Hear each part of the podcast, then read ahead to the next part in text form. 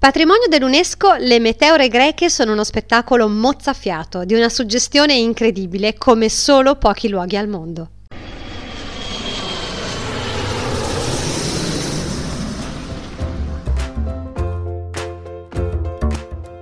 Benvenuto a bordo! Sei sul podcast della valigia di Pimpi, il travel blog di una pin-up in viaggio. Io sono Giorgia, una viaggiatrice, una creativa, una blogger e un'appassionata delle atmosfere anni 50. Questo è lo spazio in cui ti racconterò dei miei viaggi, ti darò suggerimenti e consigli, tutto il profumo di zucchero filato, fai da te e possibilmente low cost. Pronti a partire con me? Prima di addentrarci su come organizzare una visita alle meteore, vi do alcune indicazioni su come viaggiare in Grecia oggi, quindi maggio 2021. La Grecia aprirà le porte al turismo ufficialmente il 14 maggio, con una regolamentazione in entrata che prevede, tra le altre cose eh, da seguire, un tampone molecolare da fare entro le 72 ore precedenti l'arrivo con il referto rigorosamente in inglese. Vi consiglio di collegarvi al sito Viaggiare Sicuri per tutte le informazioni complete e anche sul sito travel.gov.gr dove potrete scaricare il modulo da compilare prima di entrare nel paese. L'ente del turismo ellenico, tra le altre cose, ha creato un sito appositamente studiato per dare al turista tutte le informazioni relative alla salute e alla sicurezza prima di partire, ma anche prima di prenotare. Il sito è Greece Health First e lì troverete tutte le informazioni che fanno al caso vostro. L'ente del turismo ha un nuovo motto per l'estate 2021, All You Want is Greece, quello che vuoi è la Grecia e il sito Visit Greece è a disposizione per tutti i viaggiatori.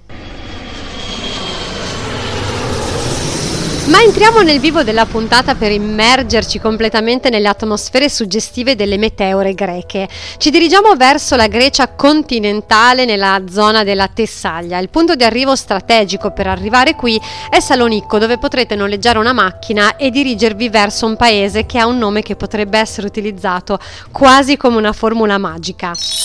Calambaca. Questa sarà la vostra base per visitare uno dei luoghi più mistici che io abbia mai visto. Vabbè, c'è sempre prima Varanasi, ma rimane comunque che le meteore greche siano una bomba scenografica ed emotiva e suggestiva mai vista prima. Sono luoghi perfetti per l'isolamento spirituale, infatti i primi eremiti apparvero a Meteora intorno all'undicesimo secolo, anche se fu solo nel XIV secolo che iniziarono a costruire i primi monasteri, cercando proprio un rifugio qui dalle persecuzioni ottomane. Di 24 monasteri totali presenti all'epoca, oggi ne restano solamente 6 visitabili. Le meteore distano dall'aeroporto di Salonicco circa 255 km, circa 3 ore di auto. Sì, non si raggiungono proprio velocemente, ma si tratta, l'aeroporto di Salonicco appunto, la soluzione più comoda per raggiungerle. L'altro aeroporto che si potrebbe prendere in considerazione per visitare le meteore è quello di Atene, che dista circa 367 km, quindi eh, non c'è effettivamente eh, così tanta distanza, ci sono 100 km in più. Potrebbe valerne la pena in questo caso caso se eh, abbinate le due destinazioni insieme. Dopo aver macinato un po' di chilometri arriviamo a Castrachi, appena sopra Calambaca, una location più tranquilla e situata proprio sotto le gigantesche formazioni rocciose e devo dire che l'impatto visivo con questi pinnacoli è stato fortissimo perché è davvero un vero spettacolo della natura, quasi un paesaggio oserei dire fantascientifico. Diventa chiaro a prima vista, appena vedete eh, questo, questo scenario, il perché i primi monaci che si insediarono proprio qui lo scelsero come luogo eletto alla preghiera e alla meditazione. Isolati lo sono, silenziosi lo sono, vanitosi pure e suggestivi di più. Sono davvero immensità, sono dei giganti. Per visitare le meteore l'auto a noleggio è senz'altro la soluzione più comoda. Sotto ogni monastero infatti è presente un parcheggio gratuito dove lasciare la propria auto e proseguire poi eh, a piedi. Se si parte la mattina presto una giornata è più che sufficiente per visitare tutti e sei i monasteri, ma poi vi darò qualche consiglio più tecnico, tra cui appunto quello di prendervi almeno due giornate per vivere questa esperienza nel miglior modo possibile, ma soprattutto per gustarsela al meglio. Se si vuole entrare in tutti i monasteri poi è importante sapere sapere che ognuno ha un suo orario e un suo giorno settimanale di chiusura, quindi con due giorni a disposizione avrete sicuramente più margine. Il percorso per visitare i sei monasteri è un percorso ad anello lungo circa 15 km, fattibile perché no anche in cammino o in bicicletta, quindi chiaramente in questo caso eh, sono necessari proprio 2-3 eh, giorni. È una meta che potrebbe essere tranquillamente inserita nei viaggi fotografici, quindi se avete l'hobby della fotografia fate attenzione agli orari di alba e tramonto e all'attrezzatura giusta. Potrete veramente sbizzarrirvi all'esterno perché attenzione all'interno dei monasteri non si possono scattare fotografie. Ogni monastero si sviluppa intorno ad un cortile centrale circondato dalle celle dei monaci, dalle cappelle e dal refettorio, mentre al centro di ognuno sorge il Catholicon, la chiesa e appunto il cortile centrale. Vediamo quali sono uno per uno molto velocemente i monasteri da vedere. Il primo è Agios Stefanos, questo è uno dei due monasteri gestito da monache. All'interno è possibile visitare il chiostro, la chiesa ed è inoltre possibile acquistare oggetti homemade dalle religiose stesse, tra cui creme per le mani o unguenti a quanto pare miracolosi. Dopo averlo visitato al suo interno potrete dedicare un po' di tempo ai belvedere sparsi lungo tutto il percorso. Agios Nicolaus è il monastero invece più piccolo, il più raccolto, il più tranquillo e oserei dire il più suggestivo. È quello più vicino al villaggio di Castrachi ed è quello che tra tutti, a mio avviso, profuma di più di incenso. Mi è piaciuto moltissimo ed è in assoluto il mio preferito preferito. All'interno è possibile visitare anche la ricostruzione di una cella tipica che, che abitata appunto un tempo eh, dai, dai, monaci. Passiamo poi a Rossanu, il secondo monastero femminile super affollato ma con una chiesa stupenda. Una volta visitato il suo interno, scendete, attraversate il ponte di legno d'ingresso e tenete la vostra destra. Salite i gradini che avete di fronte e partirete per una placida camminata in mezzo ai boschi e visto il periodo autunnale in cui io sono stata eh, in questa zona, ho potuto ammirare un foliage dai colori in tutte le sfumature dal rosso, arancio e giallo. Vi consiglio di prendere questa piccola stradina perché proprio da qui salirete fino ad uno dei punti panoramici sulla strada principale dove potrete fotografare il Rossano dal suo roccioso splendore. Una volta ridiscesi di sotto, se fossi in voi, lascerei la macchina parcheggiata e proseguirei a piedi per la visita dei due monasteri più grandi, anche se meno autentici e più strumentalizzati dal massiccio eh, turismo. Varlam, che sembra più il nome di un supereroe che di un monastero, e Gran Meteora. Se non avete voglia di camminare per raggiungerli basta prendere la macchina e parcheggiare appena sotto ogni monastero.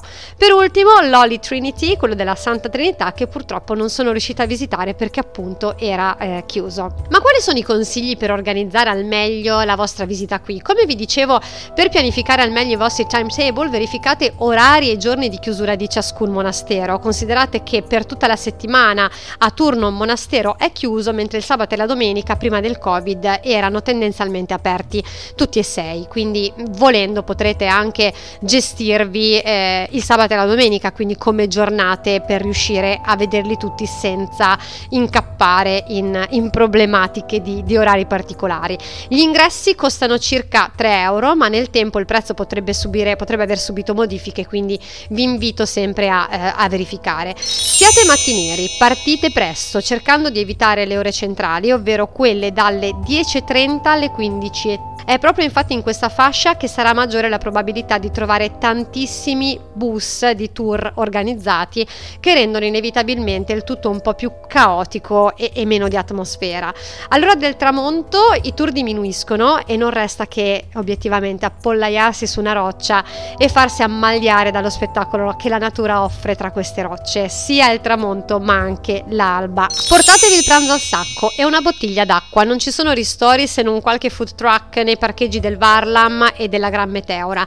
Sedersi su un muretto e mangiare di fronte a questo panorama mozzafiato vale davvero il viaggio. Come dicevo all'inizio del podcast, i monasteri si possono raggiungere in macchina, ma visitarli camminando è un'ottima soluzione. A mio avviso decidere di farlo come un cammino rende il tutto molto più suggestivo e molto più slow. Nel caso è possibile anche noleggiare scooter, minivan, biciclette e, e chi più ne ha più ne metta. Potete farlo da Calambaca che dispone di numerosissime agenzie disposte ad organizzarvi tour o anche nel caso siate appassionati escursioni per trekking o eh, arrampicate eh, su roccia. Optate per un abbigliamento comodo e consono per gli ambienti che andrete a visitare. Non sono ammesse le spalle scoperte e le ginocchia scoperte, quindi servono pantaloni lunghi per gli uomini e possibilmente gonna lunga fin sotto al ginocchio per la donna, perché comunque nel caso indossaste i pantaloni nessun problema, ma comunque vi daranno da mettere sopra una, una sorta di pareo. Potrete pernottare nella città di Calambaca o appena sopra a Castracchi. Noi abbiamo alloggiato alle Zosas Room, posto fantastico, pulito, silenzioso, accogliente e con una vista strepitosa, veramente stra consigliato.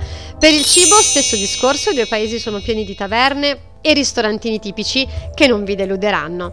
Una piccola divagazione dopo aver passato un giorno e mezzo tra questi paesaggi quasi surreali, torniamo, siamo tornati verso Salonico facendo uno stop nella penisola calcidica, penisola presa d'assalto nel periodo estivo perché è famosissima per il suo mare. Quella che dalla mappa sembra una manina scheletrica in autunno risulta essere completamente deserta perché è assolutamente fuori stagione. Ci fermiamo dunque a Sintonia, la zona centrale dove dicono esserci le spiagge più belle.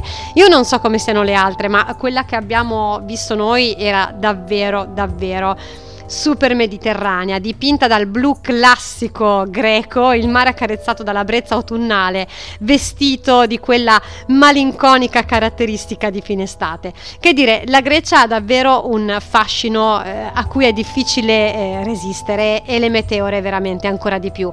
Presto però vi parlerò anche di Salonicco e vi darò alcuni consigli e suggerimenti per finire questo bellissimo giro alla scoperta della storia greca e anche di una Grecia che in realtà non è proprio proprio completamente presa d'assalto dai turisti, quindi fateci un pensierino come meta di un viaggio alternativo. Grazie per aver ascoltato questo podcast. Io sono Giorgia e la valigia di Pimpi è il travel blog di una pin-up in viaggio. Se vuoi continuare a viaggiare con me, oltre che seguire le mie puntate ogni 15 giorni, lo puoi fare seguendo tutti i miei canali. Mi trovi su Facebook, su Instagram, su Pinterest e naturalmente sul blog lavaligiadipimpi.it. Ma ora scusatemi, devo lasciarmi la cintura di sicurezza. A presto!